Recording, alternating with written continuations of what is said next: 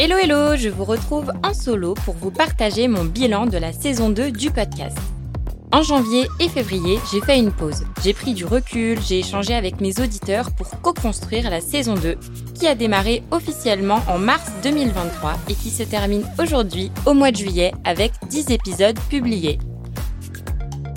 Au total, j'ai passé 150 heures à travailler sur cette saison 2, soit 19 jours de travail. C'est pas rien et je tenais à le souligner parce qu'on sous-estime toujours le temps que ça peut prendre de développer un média comme l'effet marketing.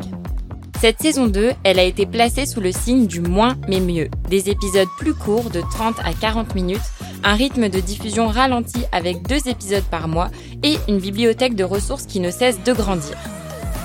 Cette saison, elle a aussi été rythmée par des retours d'expériences authentiques et des échanges riches en apprentissage. Et pendant cette saison 2, la bonne nouvelle, c'est que j'ai senti une vraie traction. Le volume d'écoute en hausse, le nombre de feedbacks sur les épisodes qui augmente. Et ma plus belle victoire, c'est lorsque j'échange avec une personne pour la première fois et qu'elle me dit Ah mais attends, mais l'effet marketing en fait je connais, j'écoute déjà ton podcast, j'adore. Et là, je me dis que c'est vraiment puissant parce qu'il y a des personnes qui connaissent déjà mon média, mon podcast, avant de me connaître, moi, Léa Guenifet. Ça, c'était pour les bonnes nouvelles. Mais cette saison 2, elle a aussi été pleine de doutes et ça n'a pas toujours été tout rose, donc j'ai vraiment envie de vous partager tout ça. Allez, je vous emmène avec moi dans les coulisses pour vous partager les trois leçons que j'ai apprises. Leçon numéro 1, miser sur la qualité. En 2023, c'est devenu super accessible de lancer un podcast. Un visuel sur Canva, une musique libre de droit, une interview sans montage, un petit clean rapide du son, et hop, ça fait l'affaire. Avec l'effet marketing, j'ai vraiment pris le contre-pied en misant sur la qualité dès le démarrage. Une identité visuelle et un sound design travaillé, des interviews bien préparées, un montage minutieux pour ne garder que le meilleur et le plus actionnable. Bref, tout est pensé pour rendre votre écoute la plus agréable possible. Au début, ça a été une traversée du désert parce que ça me prenait du temps, ça me coûte de l'argent et j'avais très peu de résultats. Et c'est normal, je débute, j'ai choisi de mettre la barre haute, donc je rame.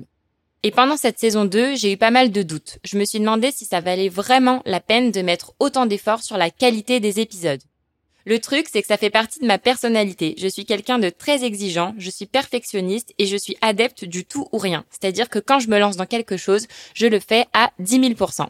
Et au fil des semaines, j'ai reçu plusieurs retours d'auditeurs, dont certains qui sont podcasteurs professionnels ou d'anciens journalistes, et qui m'ont dit Léa, franchement, ça se voit que t'as pas fait les choses à moitié, tes interviews sont bien préparées, l'écoute est rythmée, la bibliothèque de ressources facilite le passage à l'action après chaque épisode. Franchement, tu t'es donné, bravo. Et c'est là que j'ai pris conscience que miser sur la qualité, c'est vraiment ma marque de fabrique et c'est ce qui me permet de me démarquer des autres podcasts.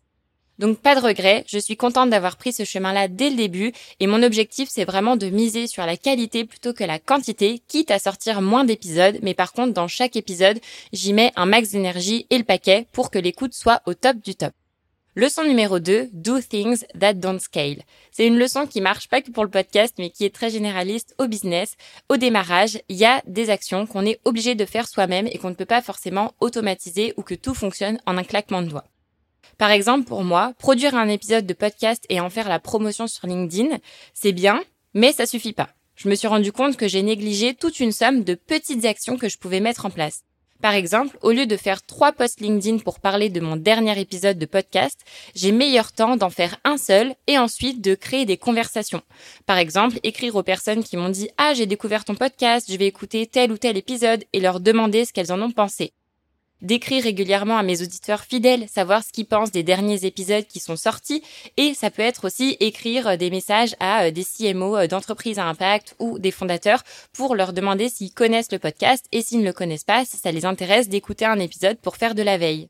Ces petites actions, elles sont importantes pour améliorer la découvrabilité du podcast, récolter des feedbacks qualitatifs et m'aider à co-construire la suite. Donc c'est vraiment super important. Et là, vous devez vous dire, bah oui, Léa, euh, c'est logique. Pourquoi est-ce que tu as pas pensé plus tôt? Et je suis d'accord, moi aussi, euh, je m'en veux un peu de pas avoir capté ça plus tôt. Mais en fait, je suis tellement prise dans le feu de l'action, je déroule que je prends pas le temps en fait de faire ces petites actions-là. Elles sont pas prévues dans mon planning. C'est pas des trucs que j'ai envie de faire non plus à 23 heures le soir à l'arrache. Donc à partir de maintenant, il faut vraiment que je me dise que je prévois du temps dédié pour ces micro-actions-là.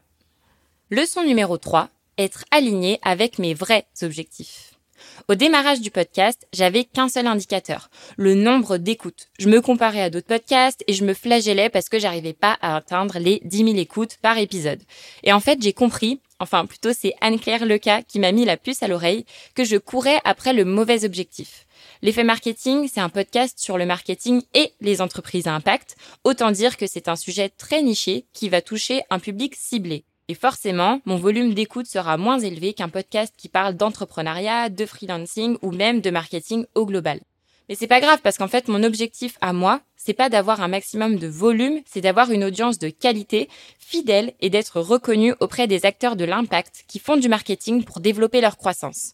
Alors, mettre en place des actions pour améliorer ma découvrabilité auprès de ma cible, oui, mais produire des épisodes plus euh, tofu, top of the funnel et attirer les mauvaises personnes, ça ne m'intéresse pas.